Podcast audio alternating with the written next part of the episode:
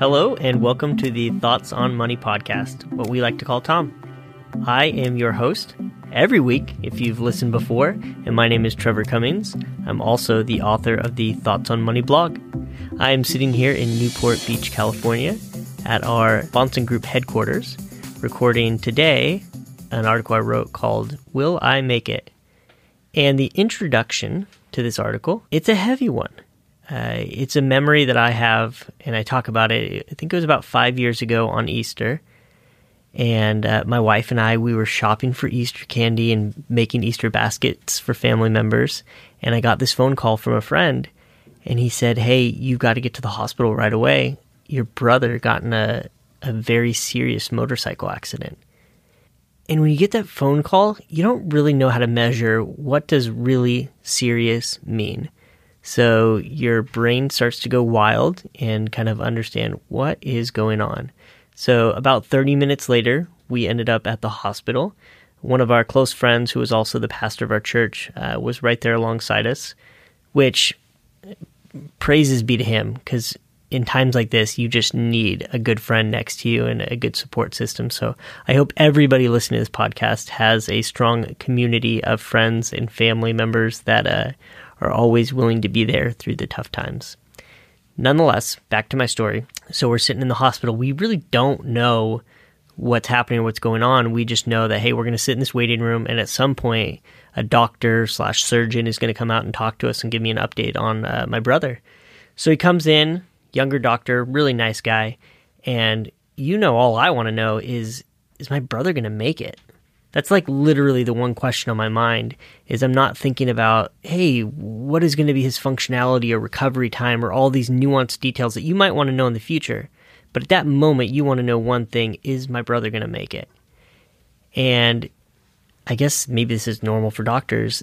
He didn't really provide any odds or probability or anything like that. He just said, your brother got in a really serious accident. Um, it's a, a, serious head injury, and he's done a lot of damage to his body. So we're going to do our best, and we'll keep give you updates. But we are going into surgery. So after a long surgery, brother transfers over to the intensive care unit. I spent the night on an undersized couch, um, praying and hoping that my brother'd be okay. And for 30 days, that was kind of the scene. He was in a coma for 30 days. Great part of the story is that he fully recovered my brother is is healthy and working and, and, and totally functional. But man, oh man, that was a tough 30 days.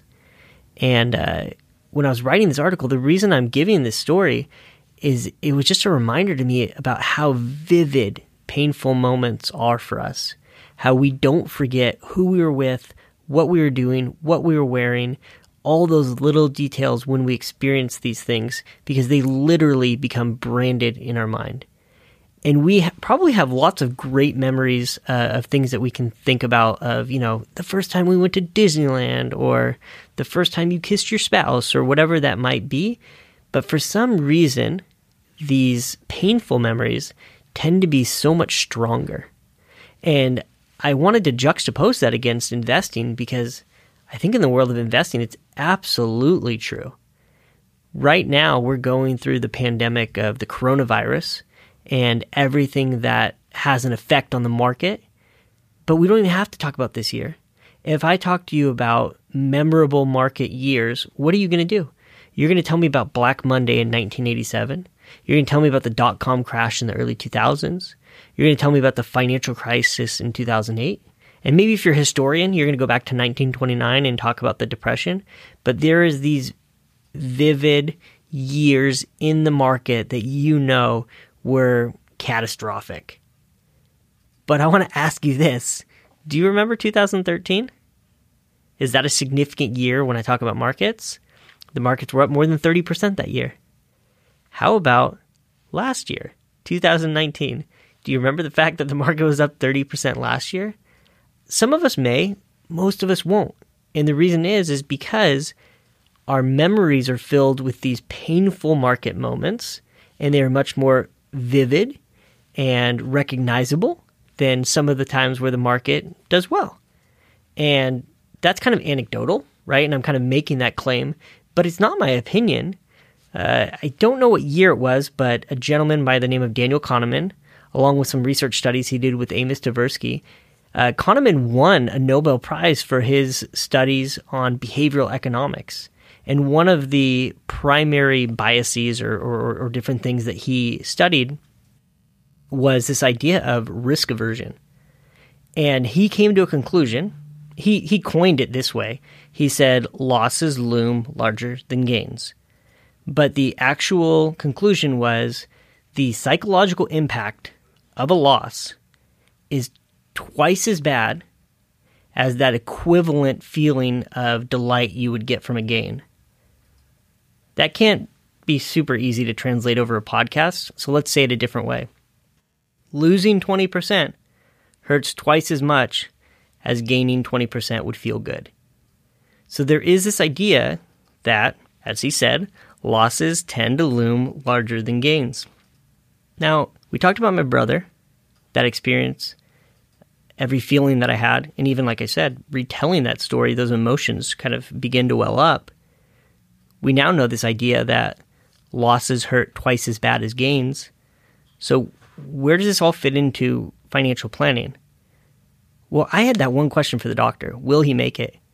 Most investors have that same question.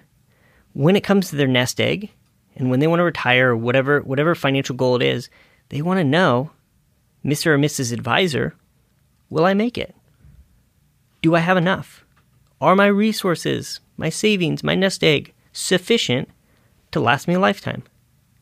It can be a tough question to answer, but it's the responsibility of a financial planner is to be able to answer that question.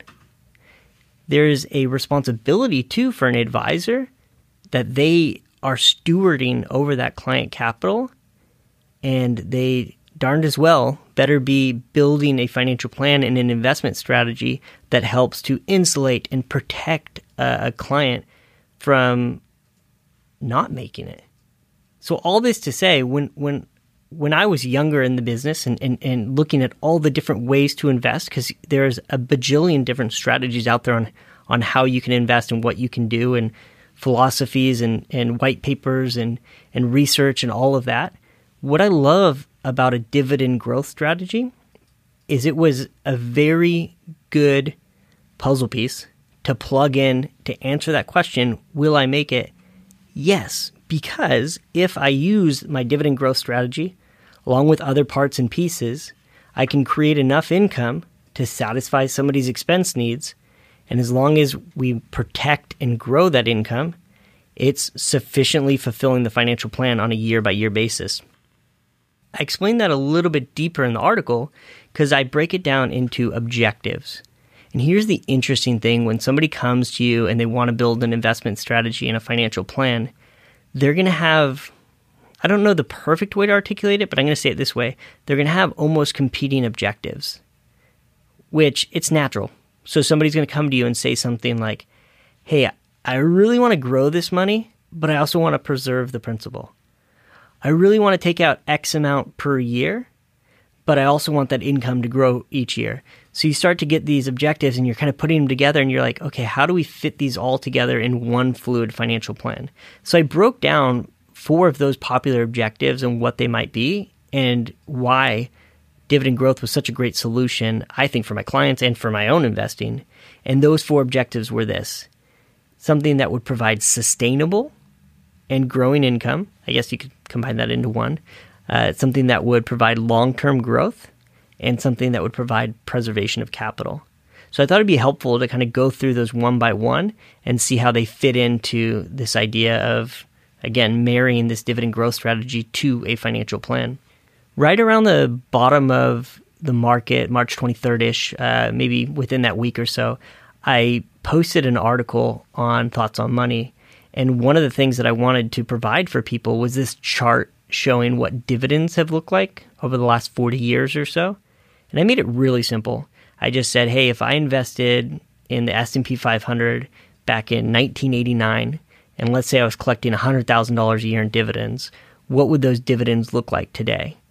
And if you go to the blog and you look at the the the chart I put on there, you'll see that those dividends are sure enough growing year by year and there are a few years where they dip down and go below, but the, really the chart is kind of up and to the right. And when you go 40 years down the line, what you see is that $100,000 in income turned into something like $600,000 in income. So, most of the time when we look at charts talking about the stock market, we see this heavy volatility. And the point that I'm trying to make here is that you don't see that same volatility when it comes to dividend payments. And why is that important?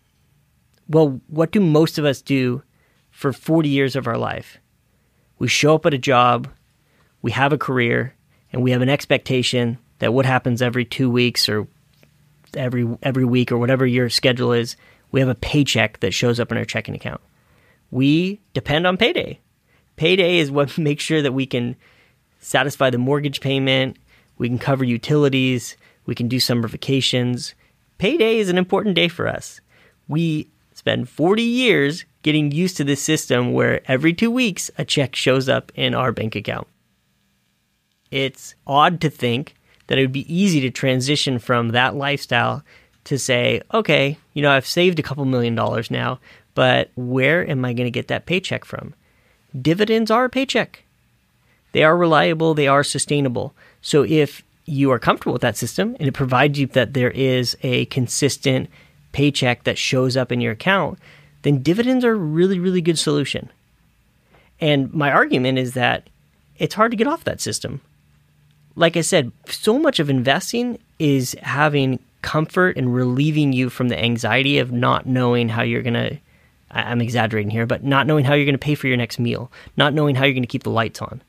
So when I look at a chart like this where oh the dividends are consistent, they grow each year, oh man, that looks a lot like a paycheck. I know they dip every once in a while, but you know, I've gone through tough times with different companies where they had to cut back a little bit and maybe my hours changed or maybe my pay changed temporarily. I can learn to deal with that. But this idea, if I set up a financial plan that leans on dividends, sounds like a really good plan. The next objective I look at is long term growth. All of us want to grow our nest egg. We have different aspirations. Some of us want to pass that down to our heirs. Other people get very excited about particular charities that they're going to give to during their lifetime or they're going to bequest their money to some of us just like to have a growing nest egg because it gives us an emergency resource.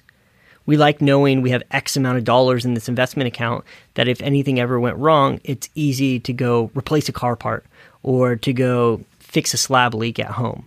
This idea that the nest egg is growing provides a, a growing security for us. The great thing about dividend growth investing is unlike a CD or an annuity or something that does solve for that income need that we have, that paycheck need that we have, uh, a dividend paying stock also is growing over time.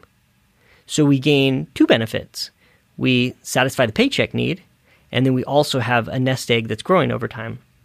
The other objective I mentioned was this idea of preservation of capital. And that's important to people. That's really important but they often misinterpret it. And let me help to redefine it for you. When I talk about preservation of capital, it's kind of a big finance word, but what most people are saying is whatever amount of money I have today, I want to make sure I have that amount of money tomorrow, next year, the year after. I really want that set amount of money to be the same. That leads a lot of people to put money in a money market account or put it under the mattress or whatever that might be. They might say, you know, I have a million dollars in that account. That's what the statement says. And I really want to see it stay at a million dollars. The problem with that statement is that you forget that all the things that you like to purchase, whether it is a, a cheeseburger, or it is a vacation, or it is a new car, that those things increase in price every year. I'm kind of jokingly simplifying that, but you know what it is, is inflation, right? Things inflate in price each year. So there is an idea that in order to preserve your capital, you're not trying to preserve that exact dollar amount. You're actually trying to preserve what your buying power, what you can what you can exchange that for, what you can buy with that. So if that's the truth, if you're trying to preserve your buying power, you actually need that part of your nest egg to grow minimally at inflation. And I included a chart on here showing that hey, over the last decade, inflation has zigged and zagged, but it's been somewhere between 0 to 3%. So you need to put that expectation on your investment account that it minimally grows at 2 or 3% each year so that you are preserving that buying power. So, again, when we're setting up a system that has multiple objectives, we need to make sure that all of those objectives are met. And if I go back through that laundry list, if I'm looking for income that is sustainable, income that is growing, the prospect of long term wealth growth, and preservation of capital, well, the dividend growth strategy that we employ here at the Bahnsen Group, uh, that I employ for my own investment accounts, and the same strategy we steward client capital with, it checks all those boxes. And that is important because those are the things that fulfill your financial plan. And we laid out those objectives that help you so you do make it. And if I really boil down financial planning, I know we do a ton of dollars and cents and forecasting and projections and, and different things of that nature. But why do we do all this? you want the comfort of knowing that you will make it. You don't want to wake up every morning thinking about your financial account. You don't want to think about any adjustments and pivots and things that you want to make. You want to set up some sort of plan, some sort of strategy that covers all these objectives so that you can go out and do life. You can go out and do the things that you enjoy, whether that is playing baseball with your grandkids or a lake vacation or taking a cooking class, you want to focus on those things. You don't want your time, your energy, your anxiety to be consumed by this stuff. So that's why that story of my brother was like, oh, that was such a reminder is that when you get into those tough times, the questions become really simple. You just want to know, will you make it? And that's what this Thoughts on Money article is all about. I hope you enjoyed it. I would ask that you rate the podcast Five stars are always welcome, and any comments as well. As always, you're welcome to email me at tcummings at thebahnsengroup.com if you have questions or comments, and I'd be happy to have a discussion with you. And that is all I have for you today, but I will be back next week for another Thoughts on Money podcast. Bahnsen Group is registered with Hightower Securities LLC, member FINRA and SIPC, and with Hightower Advisors LLC, a registered investment advisor with the SEC. Securities are offered through Hightower Securities LLC. Advisory services are offered through Hightower Advisors LLC. This is not an offer to buy or sell securities. No investment process is free of risk, and there's no guarantee that the investment process or the investment opportunities referenced herein will be profitable. Past performance is not indicative of current or future performance and is not a guarantee. The investment opportunities referenced herein may not be suitable for all investors. All data and information referenced herein are from sources believed to be reliable. Any opinions, news, research, analyses, prices, or other information contained in this research is provided as general market commentary. It does not constitute investment advice. The team in Hightower shall not be in any way liable for claims and make no express or implied representations or warranties as the accuracy or completeness of the data and other information, or for statements or errors contained in or omissions from the obtained data and information referenced herein. The data and information are provided as of the date referenced. Such data and information are subject to change without notice. This document was created for informational purposes only. The opinions expressed are solely those of the team and do not represent those of Hightower Advisors LLC or any of its affiliates.